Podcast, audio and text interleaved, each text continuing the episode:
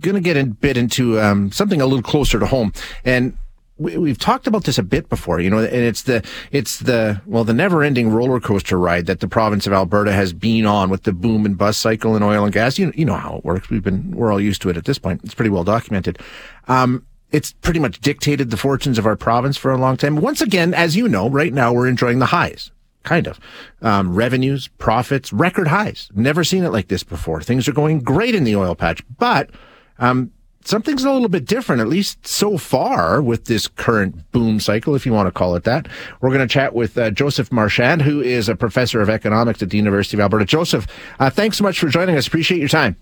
Yeah, thanks for having me on, Shay. It's kind of interesting, right? Because when you talk about this in previous booms, it's kind of like the uh, a rising tide floats all boats, and, and we see it spill out all over the economy, and everything seems to go really well in Alberta. But we're not seeing that, are we, this time around? Yeah, that's right. So if you go back to the 1970s, I mean, earnings and employment in the energy extraction industries basically doubled. So increased by 100%.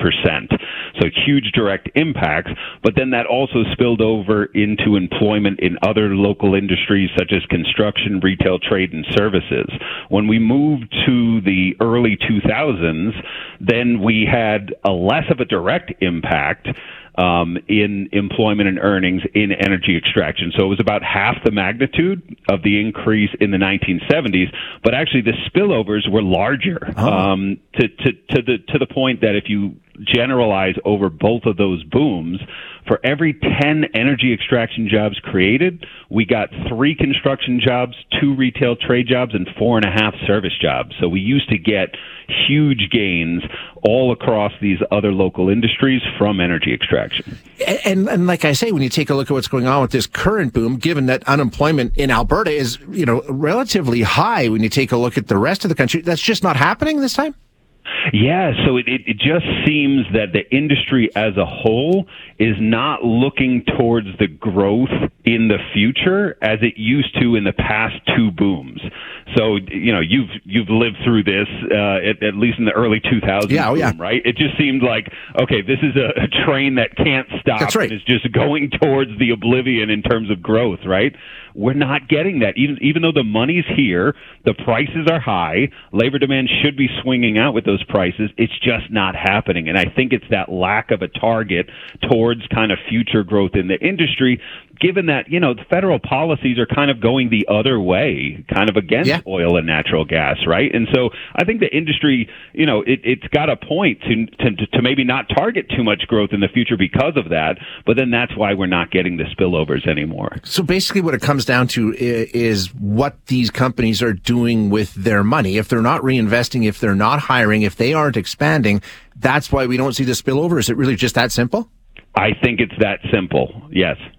Um, so what about younger workers? Because that's that's the other part of this, and we, we don't see them going to the patch as much as they used to. Maybe the jobs aren't there like they used to be. Are they heading in different directions? Is that having an impact? Because it used to be that's what it was. I mean, we all know people who just left high school and worked in the patch and did very, very well for themselves. Um, I don't see as many kids. Uh, that's not the plan for as many kids as it was when I was graduating high school.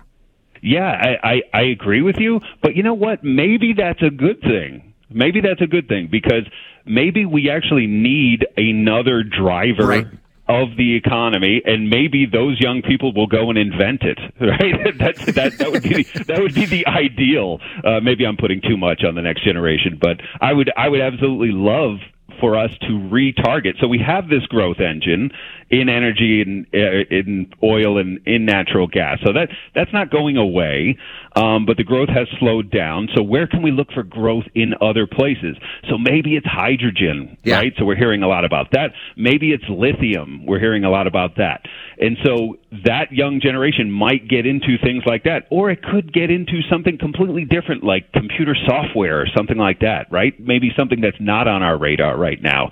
But I think that's what we need to be targeting. Whatever the next big growth engine is, if it's not going to be oil and natural gas, we need to find it. Well, Joseph, I don't think it's not a bad idea to put it on the younger generation because every single provincial government in my lifetime has talked about it, has talked about diversifying Alberta's economy, and we're still talking about it in 2023. Although, if you take a look at the provincial government, we are seeing some expansion in some of those areas. Maybe we need to do more, um, and and like you say, bolster up the these other sectors that could uh, be part of the replacement here.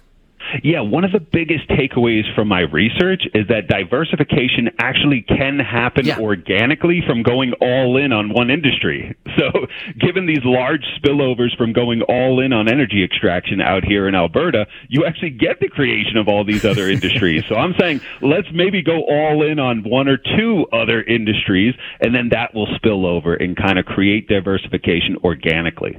Yeah, we've talked about it for so long. Maybe it's going to happen this time. Joseph, thank you so much.